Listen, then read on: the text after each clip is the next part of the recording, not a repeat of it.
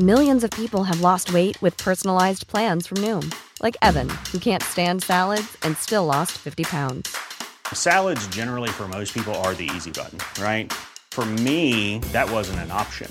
I never really was a salad guy. That's just not who I am. But Noom worked for me. Get your personalized plan today at Noom.com. Real Noom user compensated to provide their story. In four weeks, the typical Noom user can expect to lose one to two pounds per week. Individual results may vary.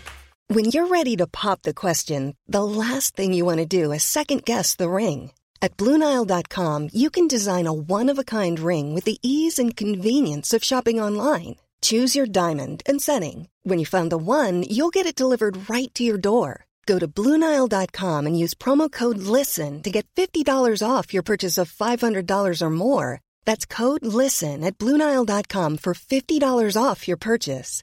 Bluenile.com code LISTEN.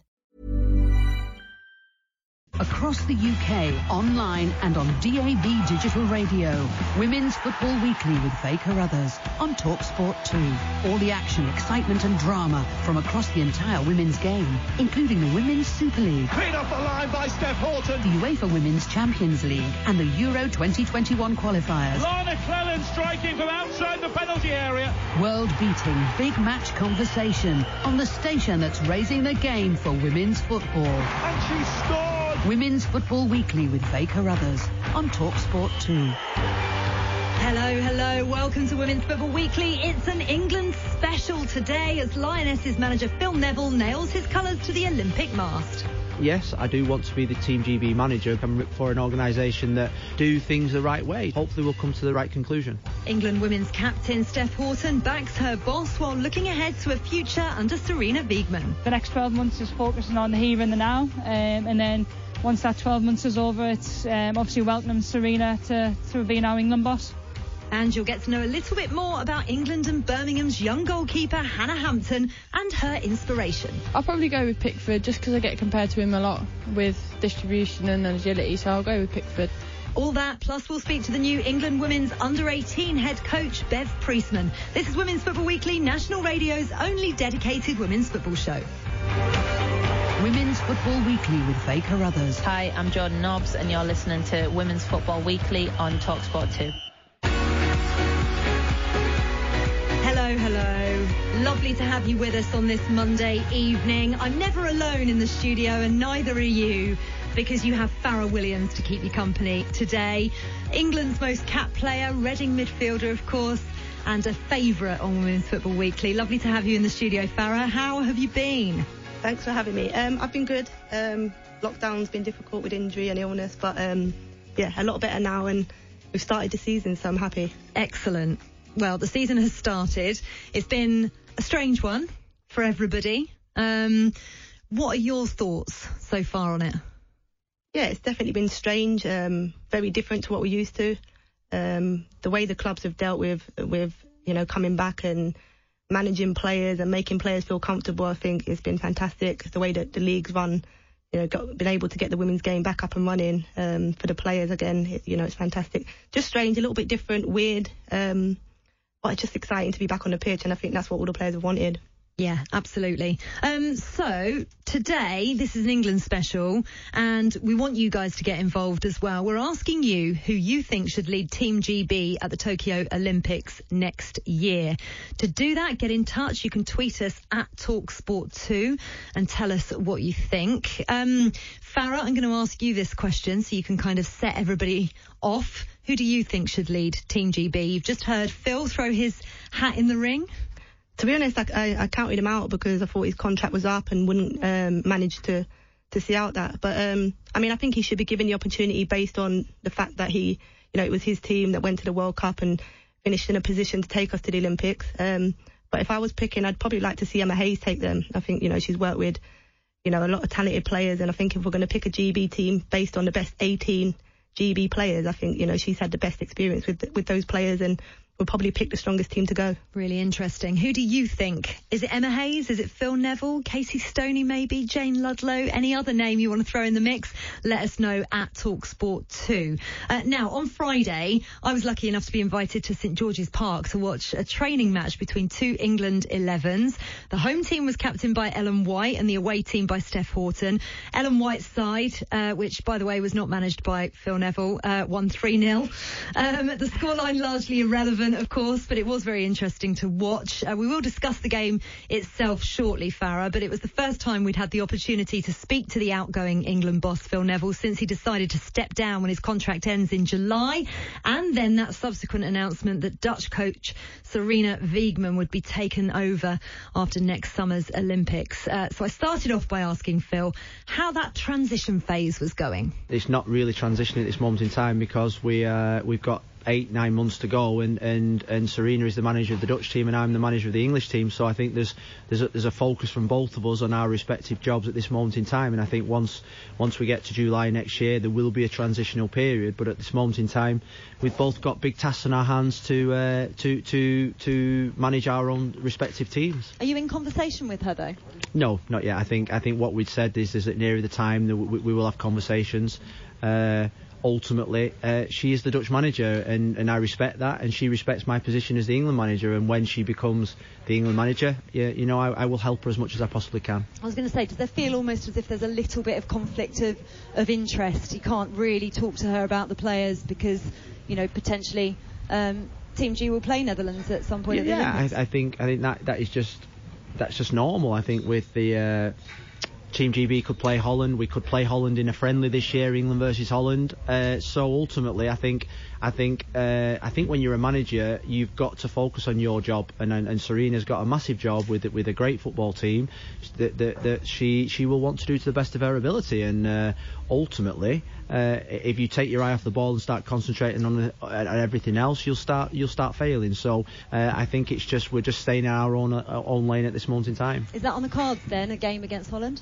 Friendly? Oh, I know. I was just saying that it could happen, you know. So uh, I think with, with what's happening in the world at this moment in time, it's very difficult to get any kind of opposition to travel or for us to travel there. So we've just got to do what we we, we, we can do. I know your role ends in, in July essentially, but but is the Team GB role a conversation that you've had with the FA and, and a role you'd like to take in the summer? Well, I, I think uh, yes, I do want I do want to be the Team GB manager, but I think I think I'm really relaxed about it because I work for an organisation that that, that that, that that do things the right way. So I'm going to uh, sit down in the next month or two uh, and and discuss that with the FA and, and see what they want and, and what I want and uh, hopefully we'll come to the right uh, right conclusion. When we talk about stability, that would be stability though, wouldn't it? Bearing in mind you've not got any competitive fixtures, you've been with this team for so long. Well, I think the only thing that I would say is it gives the players stability about who their manager is, but but ultimately there's a long time to go. We're only two games into the WSL season. Uh, I've got a big job with the Lionesses. That's my main focus. And and like I say, I, you leave it up to the people to, to that are in charge, that are paid to do this and to make decisions, to make the right decision. I know if you're talking about wanting the Team mm. GB job come next summer. Um, if that doesn't happen for any reason whatsoever, what would you want your legacy to have been as England manager? Well, I think three years ago or two years ago when I came into to the job, uh, I think I think I wanted to first thing I wanted to win, uh, which we haven't done yet. So so ultimately there is still time to do that. Uh, and, and you want to leave the job in a better place and you want to make sure that you can try and take the team forward and you want to uh, I wanted to take this team to places and, and challenges that they'd never had and I wanted I wanted to be really brave about doing that. And uh, you know I've tried that over the last two years. We, we've we've we've we have been to some exciting places in terms of where the lioness uh, where, where the lionesses are now positioned. Uh, but ultimately what we need we need performances to to remain better. And I, I want to I want to go out on a high. I want to go out with people thinking that I did a good job and, and, and to leave leave the leave obviously the job in good hands with Sarina coming in and, and for that we need we need to improve on what we've done for the last uh, 12 months since the start of last season so I'm under no illusions that we need to improve but ultimately uh, it's been a great journey so far, and I want to make sure that the journey ends well. You know, the, the, the next three-year cycle is a, is an Olympics, is the Euros in England, and then it's the World Cup. So you know, in by 2023, we want to be in a position to try and win a World Cup. We, we, we've been so close the last two times. Matt Sampson did an incredible job. Uh, getting to the semi-final and finishing third in Canada. Uh, even better achievement than what I did in France, where, where, where we only finished fourth. But we've been to the last three major tournaments, Euros and two World Cups, and, and finished in a semi-final. So ultimately, the, the challenge is to get to that final. The challenge is to win, and, and that's why we're going to make brave decisions over the next 12 months. We're going to be we're going to be looking at the next two years and the two major tournaments, and looking long term, and looking at developing these exciting young players that when they come to Australia and when they come to a Euros in England, they are prepared to win. And that's what that's, that's my job, and that's the job of the FA. This is Women's Football Weekly on Talk Sport 2. I'm Faye Carruthers, and you've just been listening to the thoughts of the outgoing Lionesses manager Phil Neville. And England's most capped player, Fara Williams, is in the studio with me. Fara, what was your reaction to what Phil had to say there? I mean, it's interesting. He keeps mentioning the fact that he works for an organisation that will make the right decision. Um, that kind of tells me they're already in talks that you know he potentially will stay on and, and take that Olympic job based on what he said. Them them doing the right thing. Um, I think it's a difficult moment for the England team. You know, with having no definite manager going to the Olympics, Phil only being there for what the next 11 months. What direction does he want to take these Lionesses in before he then hands it over? That's the question. You know, is he going to cap a number of young players? Is that what he wants to do in the next 12 months and transition those young players and give them exposure to senior football? That's the question I'm asking him and the, and the FA. What is the direction they want to go in as an England team for the next 12 months? Do you think they know? I'm not sure unless they name him as, as manager for the Olympics and he can really focus in on, on, on his England team for, you know, the next 12 months and take an England team to the Olympics, then I'm not actually sure if they know what, what their focuses are for the next 12 months. But what's their possible reasoning for not having nailed their colours to the mast and said who they want to take Team GB? Which, you know, if it is Phil Neville, you would expect would be more of an England team than, than, than anything else. But to take G- Team GB to the Olympics, why haven't they made that decision yet? I'm unsure. I'm unsure. This this raises the question for me whether it was Phil that stepped away from, from the FA and the England Lionesses, or whether you know it was them that, that didn't renew his contract. You know, we're kind of stuck in that, and um, that raises a question for me as, as as to what the decision was based around that. But yeah, certainly for the players, you know, for their focus for the next 12 months, they need to know who the manager is. They need to know who, you know, they're they're, they're wanting to impress to get themselves in that selection. Does it feel awkward at the minute? Or for everybody? I think so. I think a little bit. I think, as you mentioned, with not having any stability, I think you know the players will be a little bit doubting. I'm not sure that they know when they're in camp now. How how does that feel with Phil? You know, not being in charge, and of course they respect him and they've had him as manager for the last two years. But in terms of going there, what is their motivation as a squad? Like, what what are they looking to do in the next 12 months? Well, let's find out what the players think because here's what England captain Steph Houghton thinks about not knowing who's going to lead them in Tokyo. At the moment, it's, it's quite a hard question uh, to answer. I think obviously we all want um, stability, we all want consistency, and yeah, ideally we would want to know, but at the same time, it is what it is at the moment, and it doesn't change no matter whether we know the boss or not. I think it's um, for us as footballers is just to keep performing well for club first and foremost. When we get into these scenarios, just keep playing as well as we can and keeping ourselves fit and healthy over the next 12 months ahead of the Olympics. For me, and obviously having conversations with Phil, it's just all about making sure that the girls do their job as footballers. It's it was important to come to this camp to work hard and so obviously, as you said, we are going through a bit of a transitional period, but at the same time, we have to keep working hard and we have to look forward to now the Germany game that's in October and um, try and get some good form. And I think for us, these last six months has probably given us a time to reflect and to see where we can be better. And I think we've all been honest and open that after World Cup the results weren't good enough, but I think for us it's about being realistic and where we want to go. And there's a, the next three years are massive for us as a team, and we can only get better and we can only improve every single day. That was Steph Houghton, uh, England women's captain, talking to me on Friday night after that uh, 11 v 11 training game at St George's Park. Um, Fara, it. I mean, she straight batted that, and you can understand why. You know, she's she's an intelligent, in, intelligent woman, um, but it still very much feels as if everything is is massively in limbo, and I, I don't really see how that helps anyone. Phil Neville, the FA, the players, anyone. Yeah, no, I couldn't agree more. I think, uh, as you mentioned, Steph's, you know, very experienced, knows how to deal with the media, would know the right things to say. Um, she mentioned about being informed as a player and, and performing for your club, but there's a difference. If there's a new coach coming in, you're going to have to perform week in, week out in order to be picked. Under Phil Neville, he knows pretty much all of the players, and some of the players, even if not playing, he potentially would take for different reasons, experience, know what they can do at that level, etc. So I think there is a difference in terms of knowing your coach and not knowing your coach going to the Olympics in terms of how you perform. Yeah. It's going to be really interesting the next few weeks. Um, we'll hear more from Phil Neville coming up shortly on his future, which I asked him about. Um, again, more straight batting.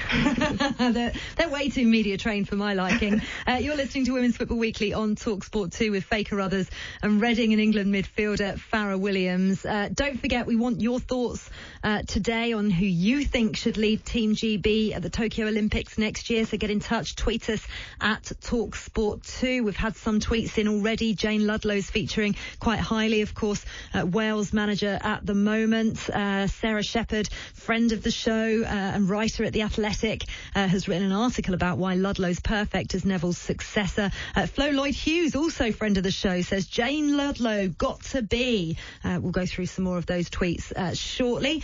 don't forget, though, Women's Football Weekly is the only show on national radio dedicated to women's football, and it's here every Monday, 6 till 7, bringing you all you need to know in the game. If you miss any or you want to listen again, we are available on podcast now as well, so you can download us and subscribe on on Apple and Spotify products. Next up, we'll hear more from Phil Neville and also from Chelsea forward Fran Kirby on her return to the England fold. On DAB Plus, online, via the Talksport app, and on your smart speaker. Women's Football Weekly on Talksport 2, the home for women's football.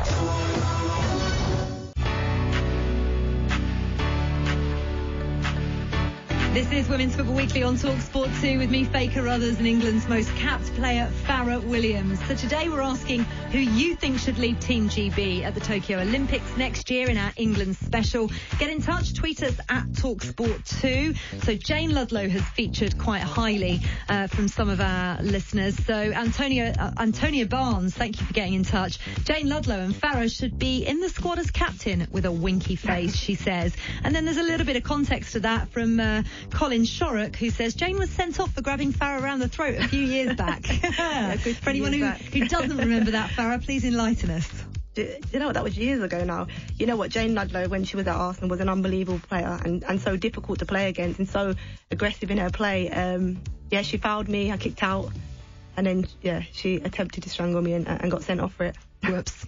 Uh, Team GB manager? Do you know what? a, a fantastic, she's doing a fantastic job with the Welsh squad, and mm. you know certainly the players we have within our Reading team only speak highly of her. Um, the reason why I, I, said Emma Hayes ahead of, of her, it's just her experiences of managing, you know, higher caliber of players uh, for a longer period. Yeah, and there's no disrespect in saying that you would expect there to be more England players than than others in in that team.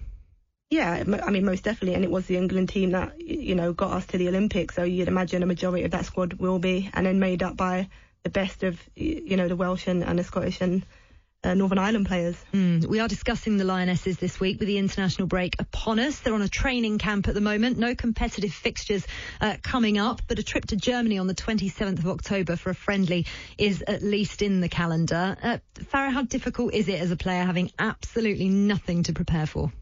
Yeah, really difficult. I think, you know, especially back in 2005 when we were preparing for the home Euros without any competitive international games. Um, yeah, really difficult. Um, but as we said, if we had a manager for the Olympics, they could be treating these, you know, these England fixtures as an, an Olympic team going to, to the Olympics. Um, but without a manager, there's no, as you say, there's no direction for them to go in with that. So I'm hoping, you know, with Phil's interview, he said he'll sit down with them. They'll have a, an Olympic team manager named within you know the coming month, and, and we can really see if if it is Phil that he can take this England team to Germany as a GB team. So the Lionesses did play this 11 v 11 training match on Friday night at St George's Park. The home team, captained by Ellen White, were 3 0 winners. Uh, Chelsea's Fran Kirby shone. She was fantastic and won the player of the match in the end as well. It's been quite a year for her and, you know, well over 12 months since she played for England last after being diagnosed with pericarditis. I think that's how you pronounce it, um, which is a swelling around her heart. So I asked her after the game what it was like pulling on that England shirt again. It was really nice. Obviously, it's been a long, long time since the last time I was able to play for England, so it's always an honour to, to be able to come here, and I've really enjoyed kind of the few sessions that we've had. Obviously coming into camp, and obviously it's been a bit different, but I think having the new faces and the, the freshness in, it's, it's been really refreshing, and I've really really enjoyed it. How strange is it not having a competitive fixture for the next year or so? Yeah, it's it's been a bit tough. Obviously, you know, it's been a bit of a strange situation going on, but I think the girls have handled it really well, and everyone's kind of just focused on themselves and focused on their fitness. And coming into this game, you know, you saw how competitive it was. You know, we we wanted to win, all of us wanted to win. So, yeah, I mean, for us, we need to make sure that we keep that competitiveness in, in camp, and if we do that, then we'll replicate that in, in the game situation. And I think you saw that tonight. You know, the competitiveness in this team is really high, and there's real competitiveness for places, and, and that's how we want it to be. Add into that the fact that the manager who's looking after you now isn't going to be here in 10 months' time. How strange is that? Yeah, I mean, obviously it's a strange situation for everyone, but right now, you know, we want to focus on playing well under Phil, and that's going to be our main goal in, in this next year. We we want to make sure that we still learn and we still develop as a team, and you know, for us, obviously, we know that Phil's not going to be here in, in a year's time, but right now he's with us and he's our manager, and we want to make sure we do everything to to be the first name on his team sheet when he picks his squad. So yeah, I mean, obviously it's weird, but you know, we're going to play for for a manager who's still here, and we want to make sure that we make him proud. That's Fran Kirby there, Chelsea and England forward, talking to me at St George's Park on, on Friday. Um, again, Fran doesn't tend to, to step out of, of, she toes the party line, shall we say, um, as do most of the, the Lionesses. Um, but it still must be very difficult. She's saying that it's still competitive, but you watched the game on the FA player, didn't you? What did you think of it? Yeah, I mean, I expected it to be better in terms of intensity and quality. Um, I think it was a hard watch uh, early on in the game. I think they grew into the game, both teams. Um, certainly Fran's team. Uh, I thought they were fantastic, but I thought she was the difference between the both teams. I think you know the quality at times wasn't wasn't there. Um, but she certainly made a difference in terms of the quality. I think, you know, Fran speaking, she's been out of the squad for a long time, so she's probably really excited to be back and, and speaking a lot there with excitement of, of playing football again. And I think she demonstrated that in her play. It was fantastic, full of energy, and she looked like the fan of old, which is really exciting for this England team going forward. Yeah, it definitely is. Um, few others caught my eye, but who caught yours? Uh, Esme Morgan at right back. I thought she was fantastic. Um, yeah, I think she's got a great future ahead of her uh, with Man City and, and, with Lucy Bronze being there. I think she'll really help her and, and the competitive net there between the two will be good. Um, and I think who else caught my caught Niamh my Charles. Ch- yeah, she, you know what? She was somebody I, I worked when I worked at Liverpool. She was somebody that from a very young age, we you know we spoke about Liverpool being one for the future. I mean, she's got a big move to Chelsea. Hopefully, she can get some minutes. But she's a fantastic player, a fantastic talent. Hopefully, she gets the minutes at Chelsea and doesn't get you know left behind sitting on the bench. Well, she's a, she's a winger, but she played it right back. Yeah, wing back, didn't she? I think they they played a new formation, and that's why I thought Ellen's team would win because they stuck with a 4-3-3, and you know their team. I think they were playing a 3-4-3. Mm. Um, I didn't think they had enough time to certainly get the players to, to really know how to do that formation, and I, th- I think it showed in the game. Yeah, it, it certainly felt like that. Um, what do you do in that situation though? What's what's he practicing for almost? What's he trying to see? I mean, he was very animated, Phil Neville, on the on the touchline, but I'm not sure what he was trying to achieve. Yeah, I just don't think that. I, I, yeah, I mean, a new formation. I think they had a few days to practice it and, and, and try and you know work together in what they were going to do. I just think on, on both sides, you know, with Chloe Kelly, I think really restrictive, uh, you know, playing as a wing back and, and, as you say, Charles. So I think it, it took away a lot of their their strengths and their attributes that they could have brought to the game. Um, yeah, I'm not sure what, what he was trying to get out of that um, formation. Well, it's interesting because um, we didn't have time to, to play this in the in the first part, but I'll play it to you now because I did speak to Phil about what his plans were for the future because there was this speculation that we discussed in the first um, in the first part of the show about whether or not this was his decision to step down. Many people thought that it's because he wanted to go into club football, uh, perhaps, and obviously without the Olympics and uh, the home Euros, which he planned on doing, you know, it kind of meant that there wasn't really a lot to to, to play for um, going up to his contract or the question of whether or not it was the FA's decision to to not renew his, his contract. I'm sure we won't know that for, yeah. for, for, definite. Um, and, you know, I wouldn't say it's largely irrelevant because it is quite relevant actually. Mm. But I wanted to know what he was thinking in in, in the future. Um, and here's what he had to say to me when I asked him whether club football was, was his main focus. No, my, my future is with the Lionesses. I mean, it, it's September.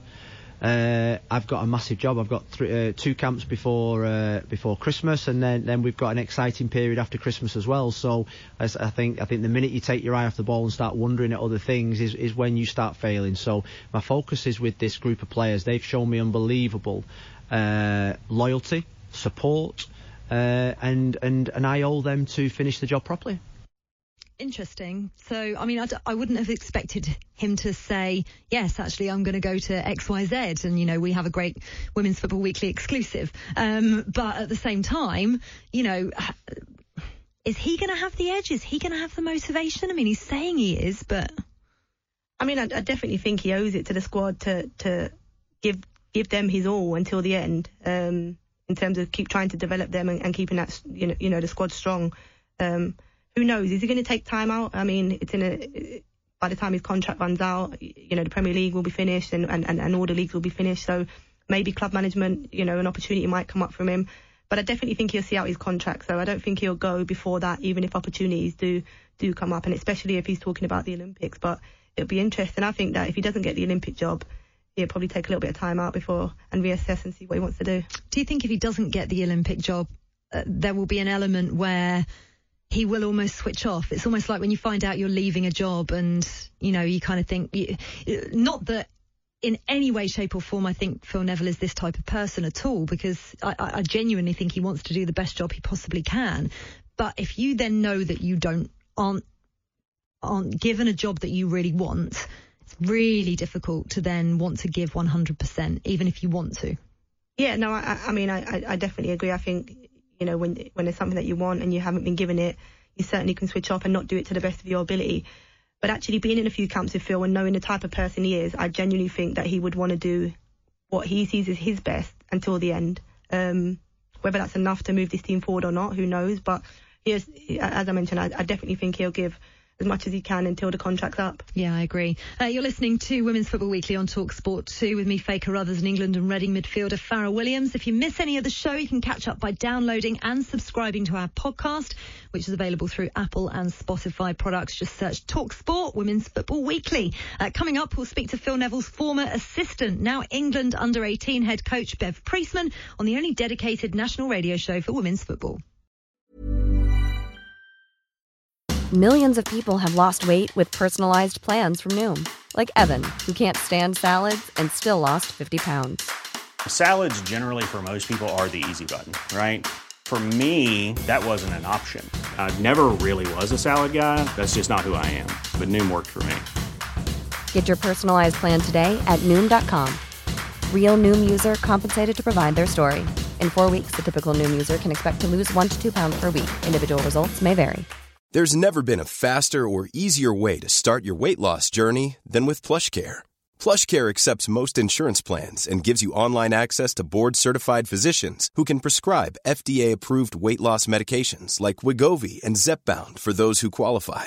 Take charge of your health and speak with a board-certified physician about a weight loss plan that's right for you. Get started today at plushcare.com slash weight loss. That's plushcare.com slash weight loss. plushcare.com slash weight loss.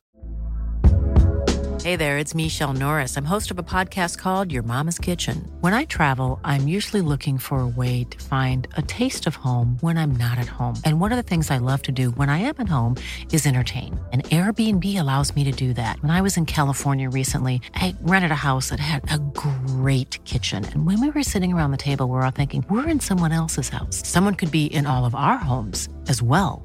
If you have a home, but you're not always at home, you have an Airbnb. Your home might be worth more than you think. Find out how much at airbnb.com/slash host. Women's Football Weekly with Faye Carruthers. Hi, I'm Karen Hills from Tottenham Hotspur Women, and you're listening to the Women's Football Weekly on Talksport 2. Exactly as Karen Hill says, you are listening to Women's Football Weekly on Talksport 2, the UK's only national radio show dedicated to women's football. I'm Faye Carruthers and I'm with England's most capped player, Fara Williams, on this England special. Now, there's been an FA restructure over the summer in the women's technical division, and Phil Neville's assistant manager Bev Priestman has been named under 18s coach, with Rianne Skinner becoming Neville's assistant until he leaves in July. And I'm delighted to say that Bev Priestman joins us to discuss her new role now. Lovely to have you with us, Bev. How are you? I'm good, Fee. How are you? Very well. Now, we've been trying to get you on this show for ages, so I'm absolutely delighted that we get to have a, a sit down and chat, even if it's not quite face to face. Tell me how your summer's been and how this new role has come about. Yeah, I mean, it, it's, it's been interesting, it's for many people, interesting summer. Um, I, I guess it's been a time of, of change, and for me, the, the opportunity was presented not so long ago, really, to go and take this group to another under 17 World Cup. So that's in February. And for me personally, I think, you know, I always spoke when I went for the job with Phil that, you know, I want to be a number one. My previous roles have always had a, a number one and a number two to them, and I've really missed that. And um, the opportunity to go to my fourth under 17 World Cup third as a head coach, I just thought it was great to, to I guess, replace a a major tournament that we missed out this summer with, with an under 17 World, coming, uh, World Cup coming up in February. What, what do you feel as if you've learnt under your time with Phil? Yeah, I think, you know, uh, with Phil, unbelievable person. I think he gives everything to, to the role. His, his man management is, you know, the best I've seen in terms of players wanting to play for him. So I think, you know, I'd worked under John Herdman previously.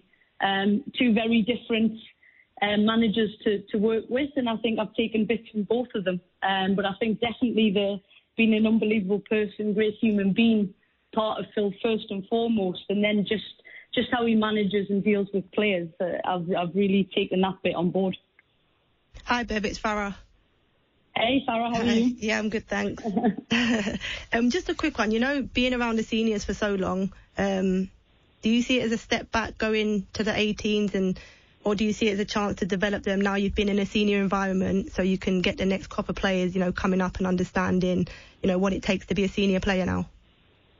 Yeah, it's an interesting question. It's something I weighed up myself, really, because it was an option, really, for me to stay on, you know, up until Phil left or, or to, to take this role. It's something I weighed up myself. And I just, for, for me personally, I think just going back to being, you know, the boss again and, and trying to take what I've learned and, and apply it because ultimately I want to be a manager.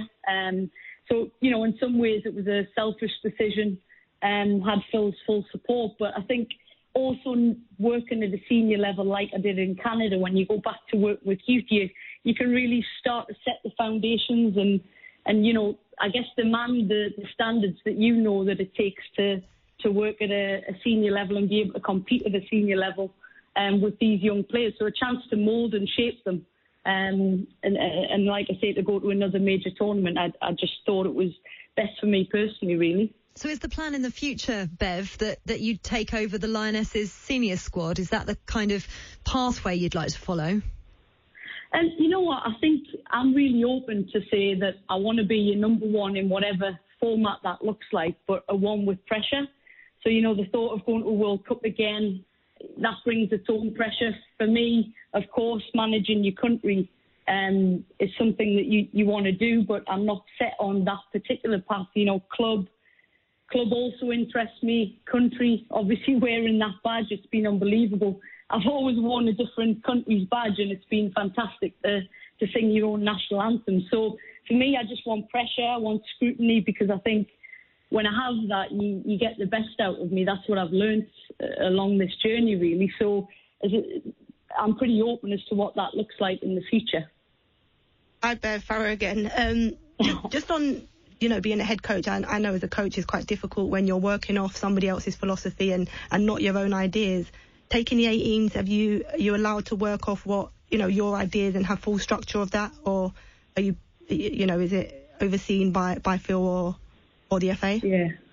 Yeah, so I think within the sort of youth pathway, we now have something called the, the Blueprint for Success, really, and it's a it's a philosophy and curriculum that's been developed on, I guess, what we've learned, and it's probably planning for beyond 2023. It's 2023, 2027, you know, the future player.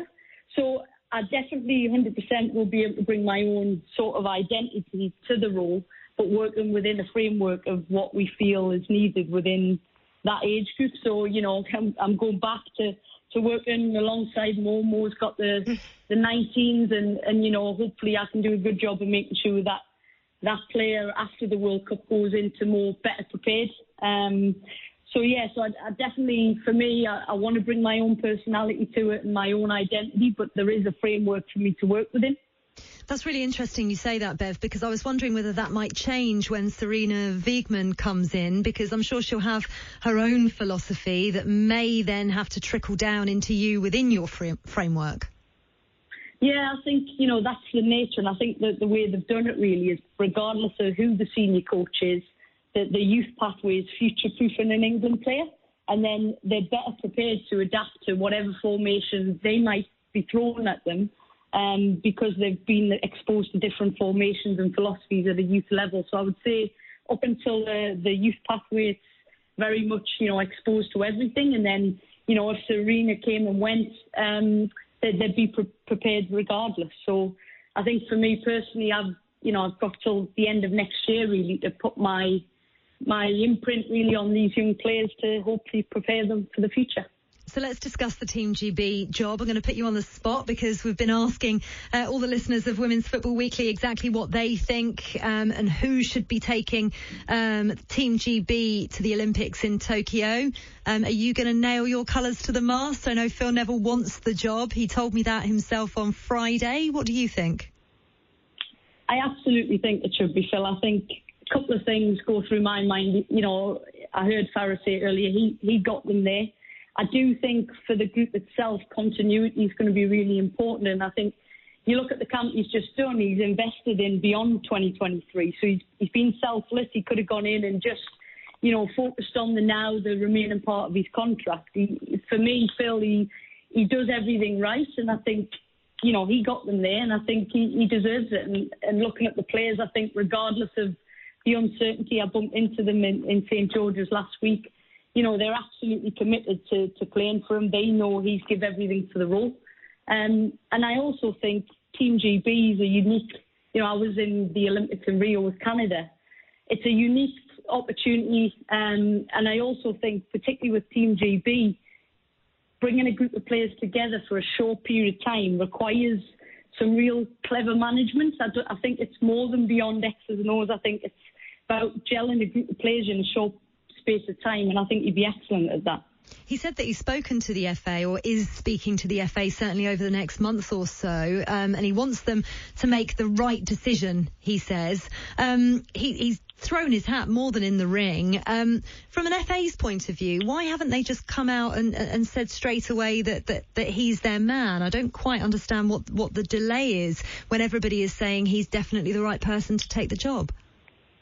Yeah, I think you know what it's it's probably to do with the different home nations and the politics that go with that. I think while he was the England manager, it was always sort of set in stone. But because that circumstance has changed beyond, you know, when his contract is up, and obviously this role goes beyond the current contract. My my guess, and probably I'm 99% sure it's to do with the home nations and getting collective feedback to then appoint that coach, I'd imagine. That's really interesting. Just finally, Bev, before we let you go, um, how excited should we be about the future of England? Because how talented are this new crop of England players coming up? Yeah, I think, you know, again, I, I've pretty much had a week to go into that camp and prepare for it, but I came out really excited about, you know, how, how welcoming and open and exciting the group looked. I think, um, yeah, the, the, a lot of them are in big clubs. You know, you've, you've got players who've trained with Chelsea in, in pre-season with the first team, etc. So they're getting exposed to working with, you know, world-class players weekly. And I think with, with that, I, I, just got really excited watching them in camp as to how receptive they were, and hopefully we can go and do something on, on the world stage, but more importantly, prepare them to play for England in the future. Do you know what? I said and finally, and actually I've got one more for you, so I should have said penultimate. Sorry, Bev. what I would really, really like to know though is how, because you will have to work into, in, in lots of ways, Sarina Wiegman, how excited are you about the brand of football that she's going to bring to the Lionesses? Yeah, I think, listen, you know, besides take away the, the Phil, you know, he, he chosen not to extend his contract. I think Sarina makes sense from a home Euros perspective. Her experiences, you know, she's done very well. So I think in terms of moving from Phil to her, I think actually it might be a smooth transition. Um, and I think, you know, the FA in terms of doing that have been quite smart in terms of, you know, style of play and, and, and trying to align that. So, you know, I know the girls will be excited, but first and foremost, they've got another 12 months in the Olympic Games to go towards. Excellent stuff. Thank you, Bev. Really appreciate your time.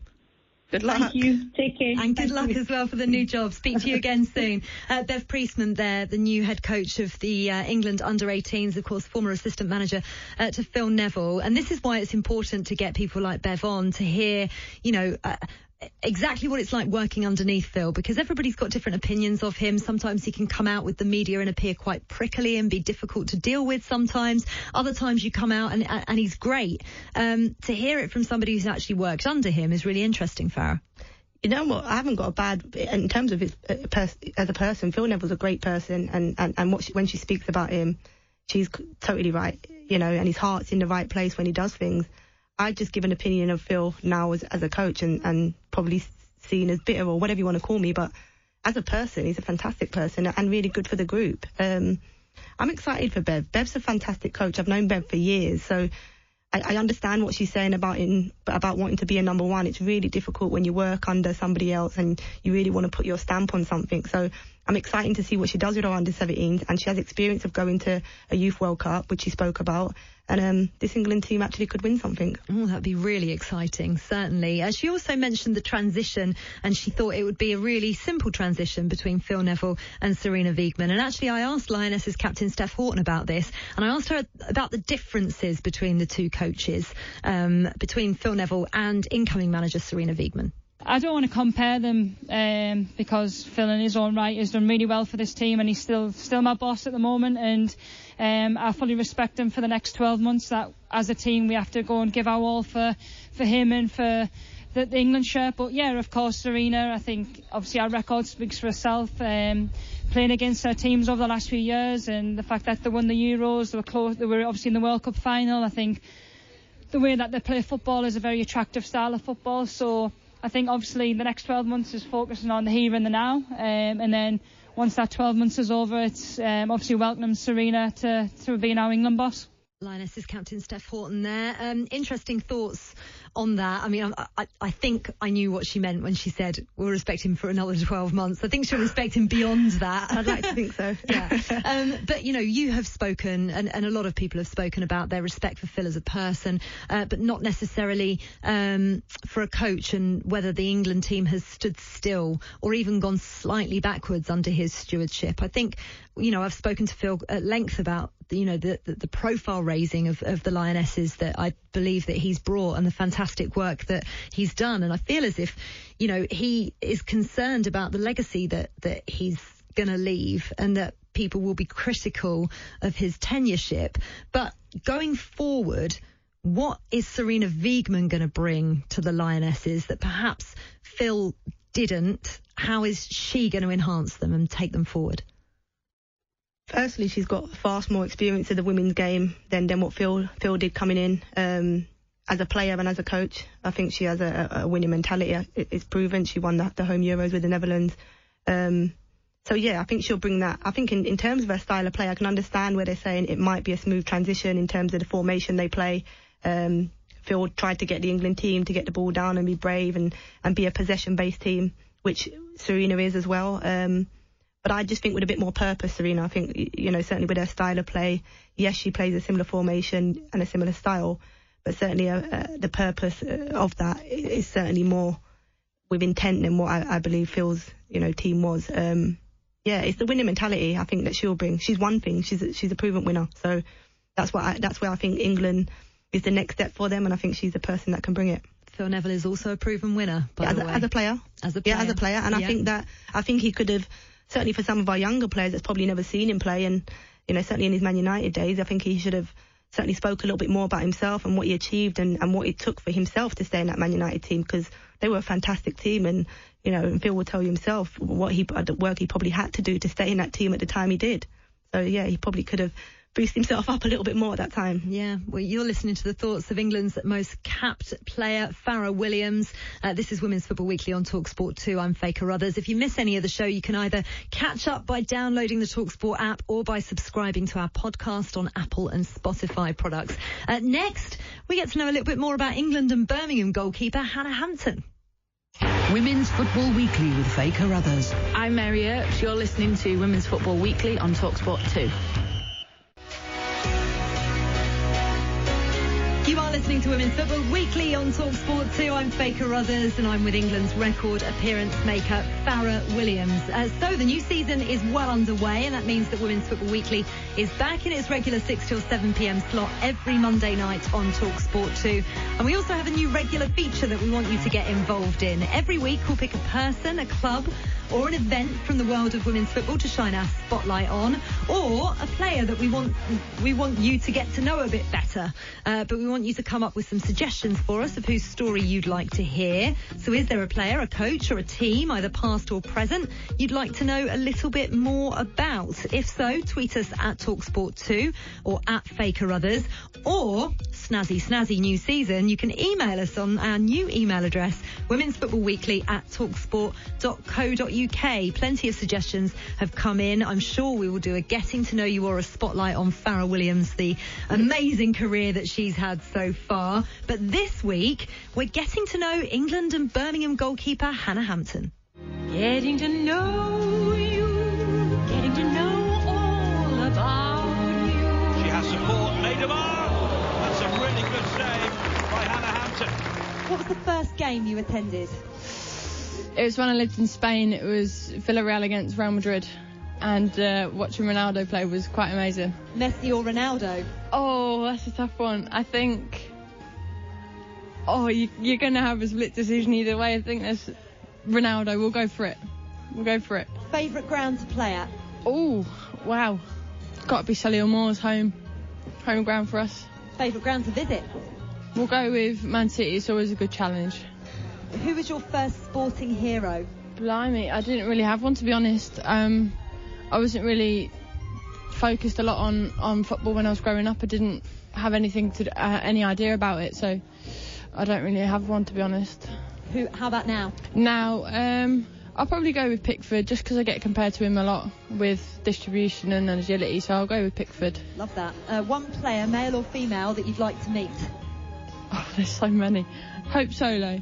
Great ambassador for women's goalkeeping, I think. Who is the most famous person in your phone book? I don't have many contacts, to be honest. I think probably Phil or any of these girls. uh, what was your first gig? Uh, I've not actually been. Not actually been one. Who would you like to go and see? Oh, there's many. Uh, it's, it's a bad one, but I'm a proper Jonas Brothers fan. It's a sad one, but I am. Nothing sad about that. What was the last meal you made? Plain pasta and plain chicken. I haven't really got a, a big palate. Night in or night out? Night in. Biggest fear? Spiders. Tea or coffee? Tea. Last book you read? I don't read. Not gonna lie. I don't read. Who would play you in a biopic? Oh, people say that Margot Robbie looks like me, so probably her. Good one. Last one. What do you love about playing for England? Everything, really. Everything. It's incredible. Was England and Birmingham goalkeeper Hannah Hampton. I mean, she was so sweet. Bless her. She she she was on the losing side, conceded three goals in that 11 v 11 at St George's Park, um, but still on good form. She looked like she'd never been in front of the media before at all, but she was absolutely cracking fun. Um, what do you know about her? You know what? I don't know too much. Um, she came into the Birmingham team last year. Um, surely she, ha- she has a bright future ahead of her that, you know, Phil feels she's ready to go into the senior environment. You know, leaving out Karen Bardsley and Mary Earps, um, that's a big statement. So she certainly has a bright future ahead of her. Um, certainly when we played against her, we've highlighted distribution. I think she spoke about that herself.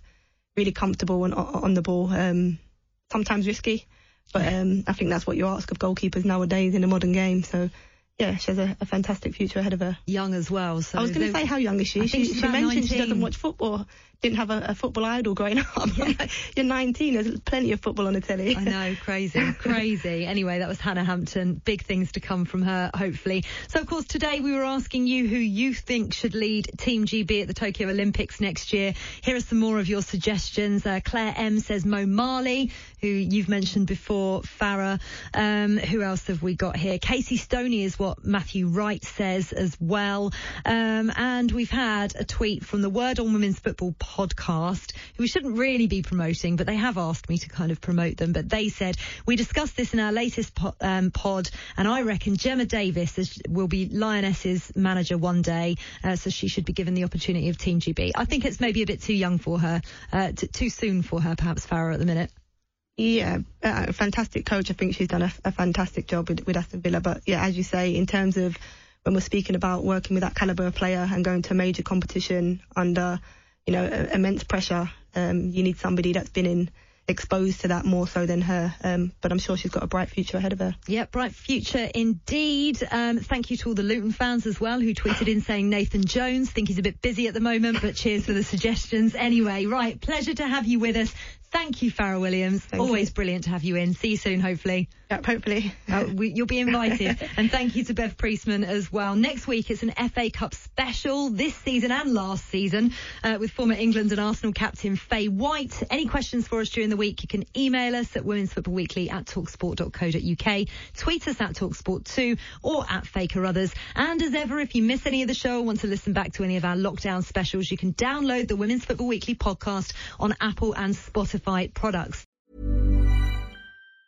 Hey, it's Danny Pellegrino from Everything Iconic. Ready to upgrade your style game without blowing your budget? Check out Quince. They've got all the good stuff shirts and polos, activewear, and fine leather goods, all at 50 to 80% less than other high end brands. And the best part? They're all about safe, ethical, and responsible manufacturing. Get that luxury vibe without the luxury price tag. Hit up quince.com slash upgrade for free shipping and 365 day returns on your next order. That's quince.com slash upgrade. Hi, I'm Daniel, founder of Pretty Litter. Cats and cat owners deserve better than any old fashioned litter. That's why I teamed up with scientists and veterinarians to create Pretty Litter. Its innovative crystal formula has superior odor control and weighs up to 80% less than clay litter. Pretty Litter even monitors health by changing colors to help detect early signs of potential illness. It's the world's smartest kitty litter. Go to prettylitter.com and use code ACAST for 20% off your first order and a free cat toy. Terms and conditions apply. See site for details.